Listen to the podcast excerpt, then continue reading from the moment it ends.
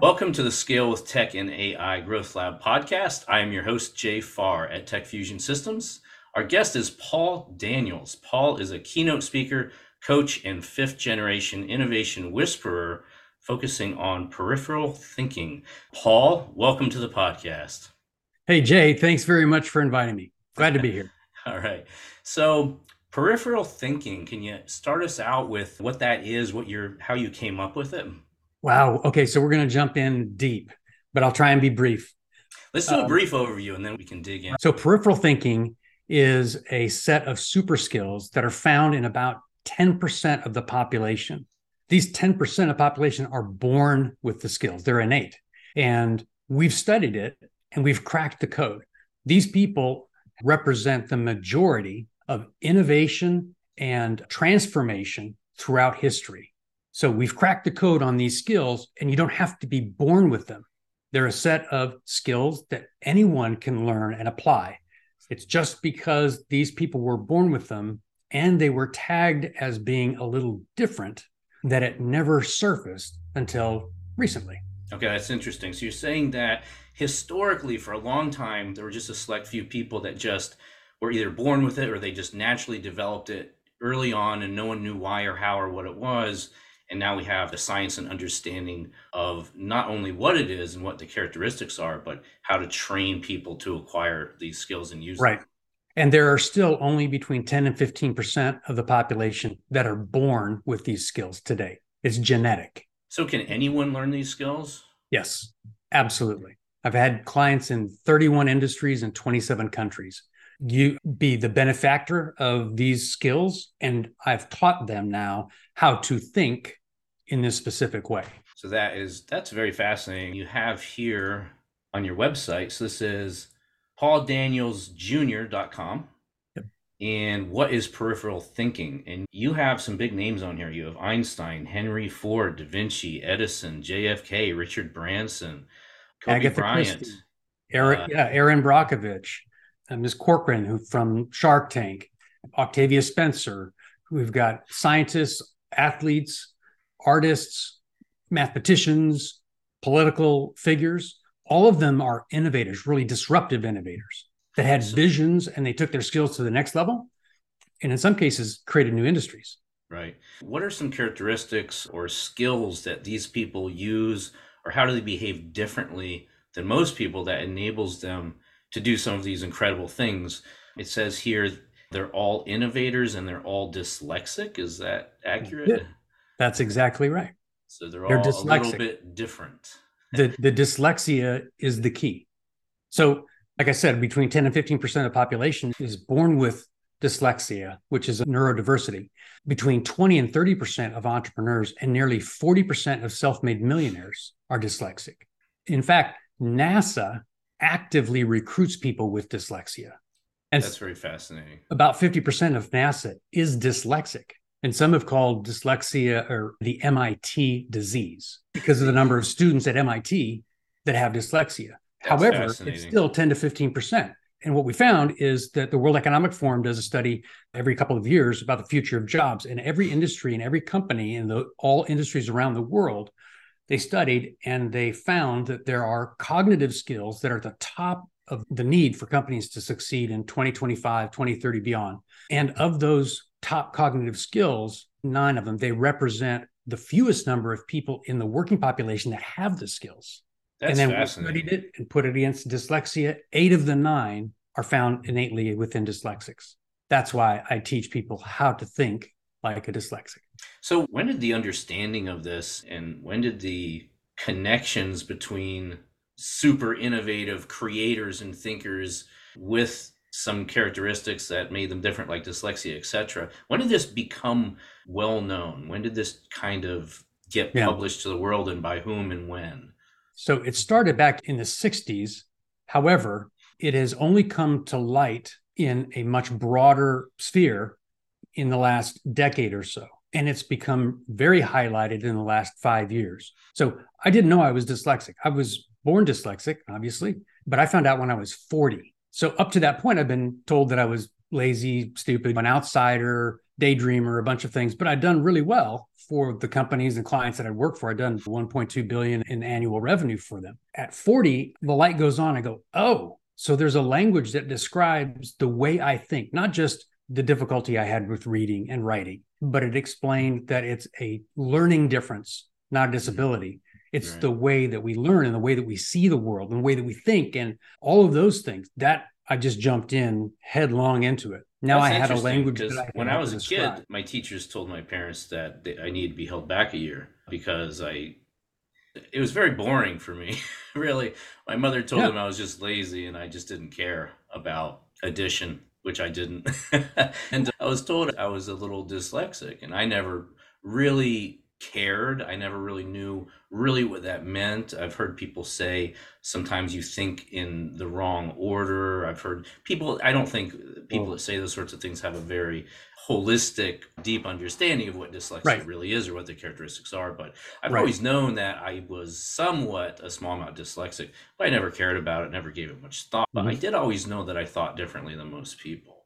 Yes, Can you, you explain to us like your understanding of how dyslexic people think and act differently so that sure. kind of anyone sure. could understand the basics of it? Yeah. First of all, we don't think wrong. We think, and we're always thinking. And we see the connections between various forms of information, regardless of whether they seem to be cohesive.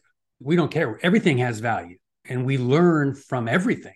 A dyslexic's brain connects Kleenex box with a an experience at a movie and working on a car to come up with a new software package. Yeah, totally. I do it all the time. Right. And people yeah. go, How did you get there? And you start to tell them, you know, the this chain of events and all the things that are in your brain because you're you capture them. So what we see and what we hear always reminds us of something else, which gives us a really broad repository we are more aware. In fact, medically, they have proven that dyslexics have a broader peripheral vision. So we actually hmm. have a few more degrees and of periphery. So that's where the term peripheral comes from.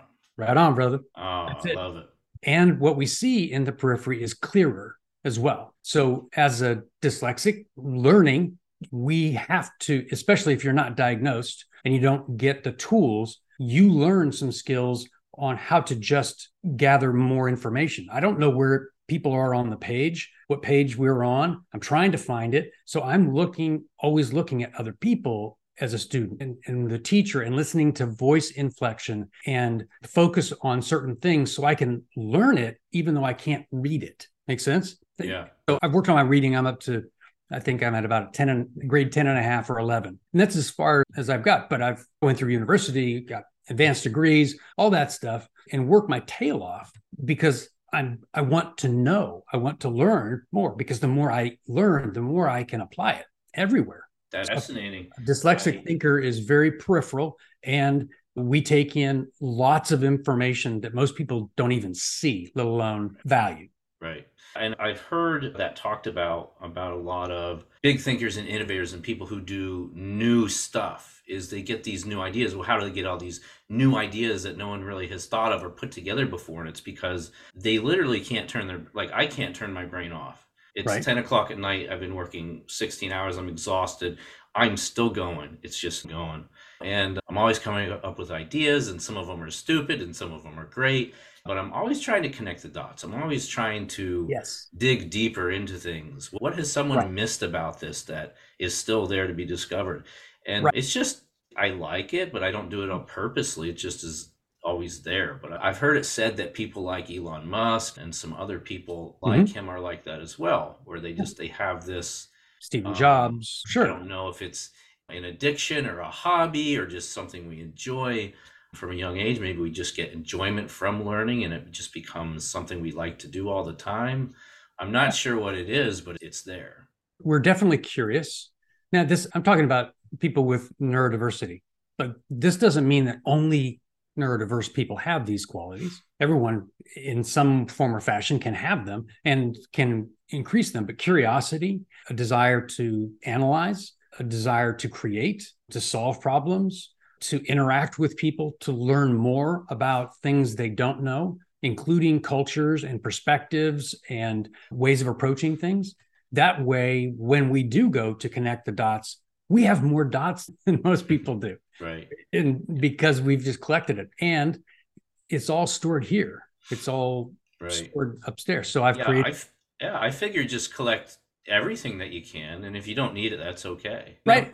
it's there just in case. Exactly. Exactly. And I can take lessons from just about every experience. Peripheral experiences are everywhere uh, around the corner, Fred's coffee shop, going to Home Depot, right. whatever it is, I can find a lesson right. and I can add that to my personal repository and then I can use it today, tomorrow, maybe never, or pieces of it.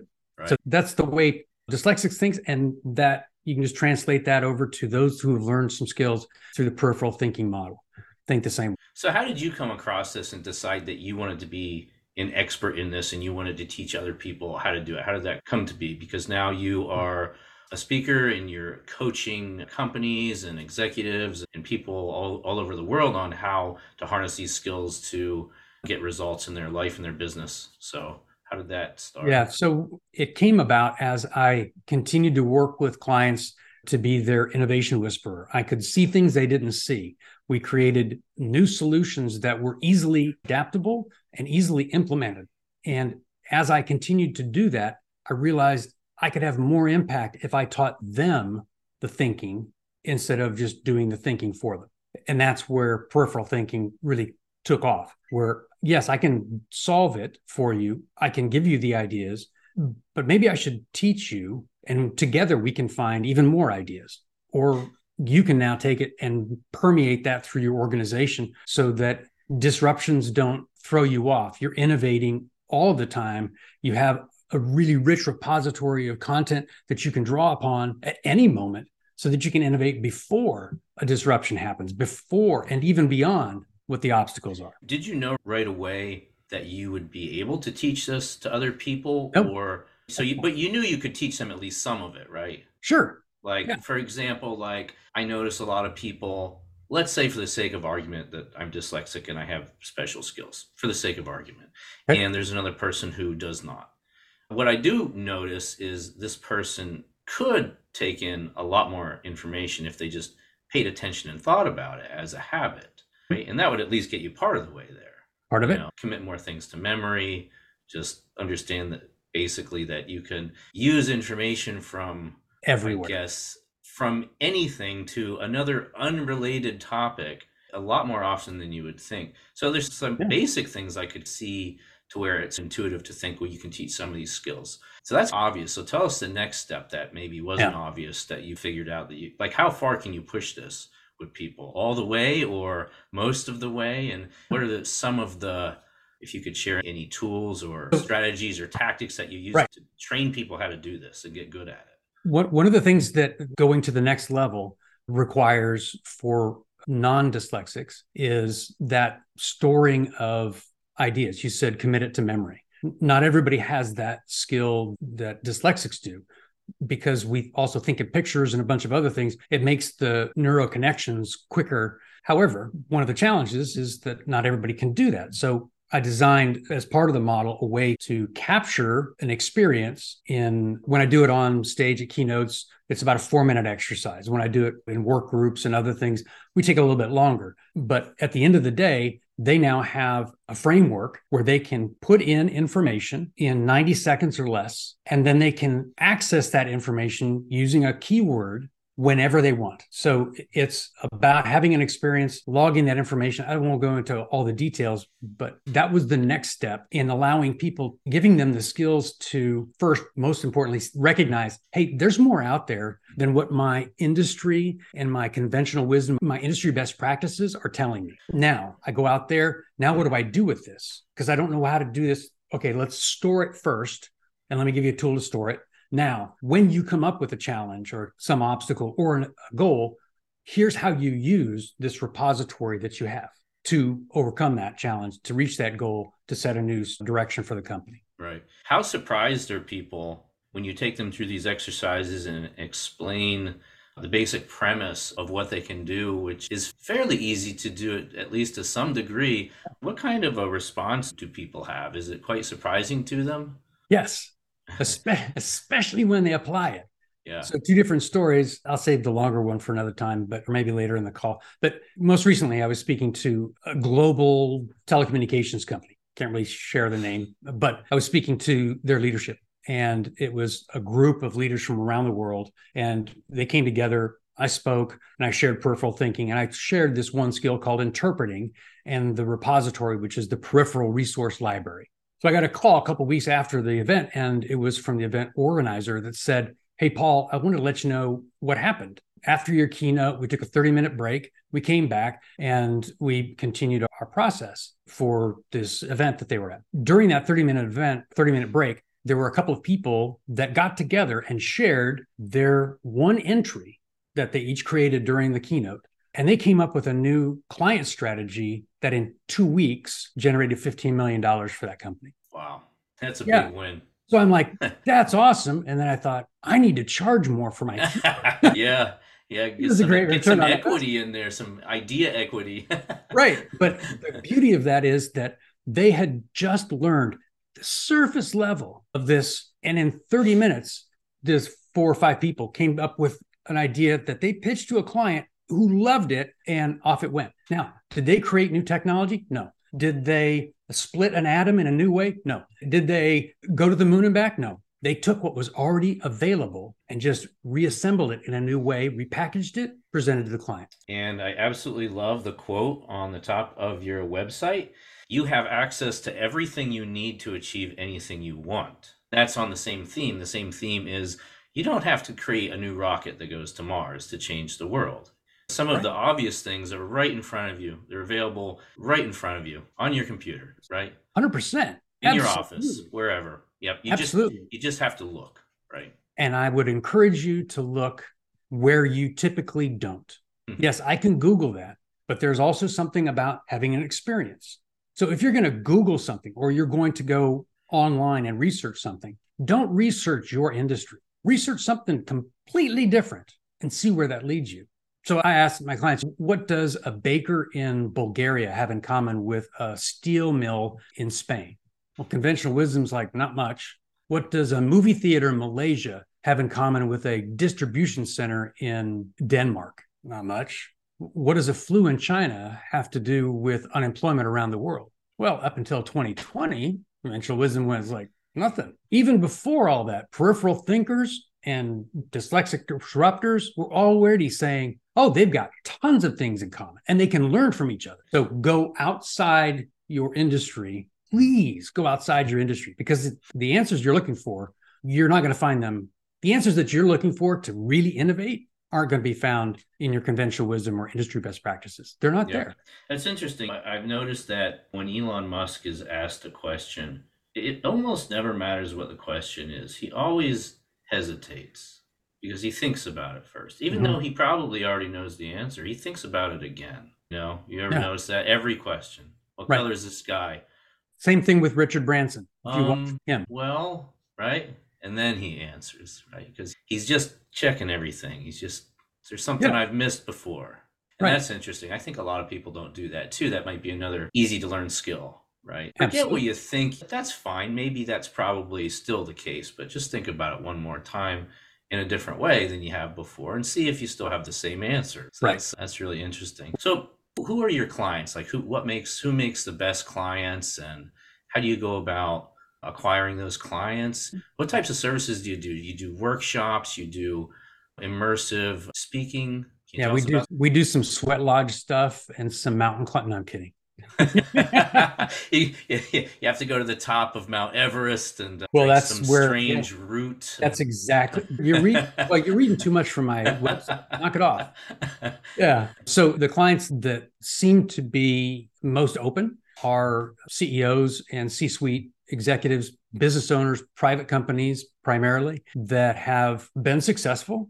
They continue to be successful, but they either believe they can do much more or they've hit some form of a plateau where that growth trajectory started to decline, started to slow, or in some cases flatten out or decline. And and for them, the beauty is that I meet some of them at my keynotes and we engage, and others just hear about me from other clients and reach out and say, "Hey, let's talk a little bit. Tell me more." And what I do with most of our clients is we start off just by assessing, where are you? Then we start to explain the principles of peripheral thinking, where it comes from, and why most of the innovations that we see today and we remember are from people with neurodiversity now translated into peripheral thinking. So that gives them the basis to say, okay, this isn't just voodoo, cross your legs and hum. This is real. Yeah, this is real science. That's yeah. I think that's the thing when you first hear peripheral thinking and you've never heard anything about it some people might think, I don't know, sounds gimmicky. Yeah. I don't know. It sounds cool, but is there anything to it? Like there's real hard science to this. Yeah, there's 19 skills in six categories. And depending on which research that you look at, the percentages and things all differ because everyone has their own sort of objectives for the communication. For me, my goal is to help companies that want to do more, be more, and be disruption proof, future proof, if you like, by using what is already available. Yes, I would never say, hey, ignore AI, ignore automation, ignore these tools. I'd never say that because they bring value. I'm just saying that use them regardless of where you found them. The story I was going to tell you, I'll do briefly. I worked with a hospital in 2010, and they were having some challenges with their patient satisfaction and whatnot. We finished a couple day session. The director leaves to go on vacation. She calls me on Sunday from vacation in Hawaii. She's so excited she can hardly stand it. And she reads a text that she received from the general manager of the resort that she just checked into, literally 10 minutes earlier, and read this. And she said, I want to do the same thing for patients in my hospital.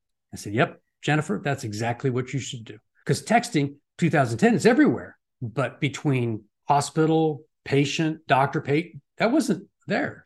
So you fast forward more than a dozen years, you know, 13 years, and that all the time, right? You get responses and reminders and all kinds of things from physicians now, not in 2010. Right. Me and Jennifer, we did it with the thanks of Kaloa Village Resort in Hawaii. That's a Hilton property.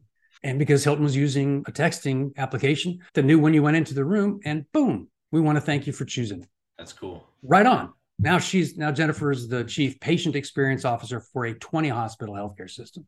Wow, that's and we've got so cool. it. But did we create technology? Nope, it was there. Yeah, there's so I mean, there's so many opportunities just being in the, in the agency space. I'm sure you as well working with a lot of different businesses and different industries and different niches with different business models and different skill sets. I see enormous opportunities every single day. There's so many. And some people have the mindset of scarcity, but there is no scarcity for opportunity. You just have to be open to thinking outside the box and using some peripheral thinking and uh, just look harder and you'll find it it's everywhere. So it really is. That's, that's, why that statement is on the website. You really right. can access today right now everything you need to achieve anything that you can imagine when you know where and how to look. And i've proven it in 30 some industries and two and a half billion dollars in new annual revenue. I've proven it. Yeah. You can do it. And whether it's me or you just go out and learn on your own i don't care. Just mm-hmm. do it. Because right forget about this disruption, forget about shrinking down, forget about all that stuff. If you're not growing, you're dead. Yeah. If you're following conventional wisdom, you should have stopped listening. You probably did stop listening a long time ago on this. Hmm. But if right. you're open to it, I'm telling you, it's there and it is so much fun. Yeah. I, I think it was Einstein who said something along the lines of someone with a closed mind cannot learn anything new right? You have to be open to new ideas and yep. filter them out. There's some bad ones, but when you run sure. into a good one, grab a But you can learn from it. a bad idea too. Yeah, true. right. True. And so Einstein also said the thinking that got us into this problem won't get us out. Right. Well said.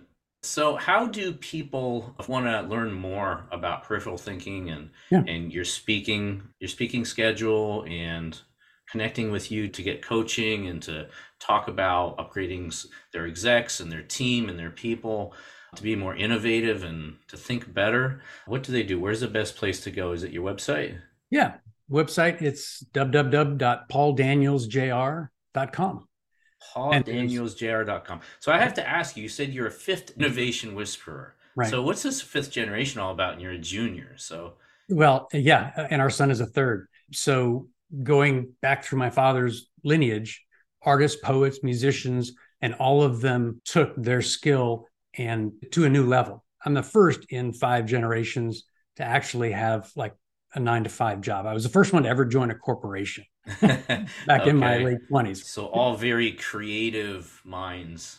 Yes, but not necessarily just that. They were in industry and they had jobs and whatnot, uh, but they always did them somewhat differently. And because back however many generations, there were, if you're a blacksmith, you're a blacksmith.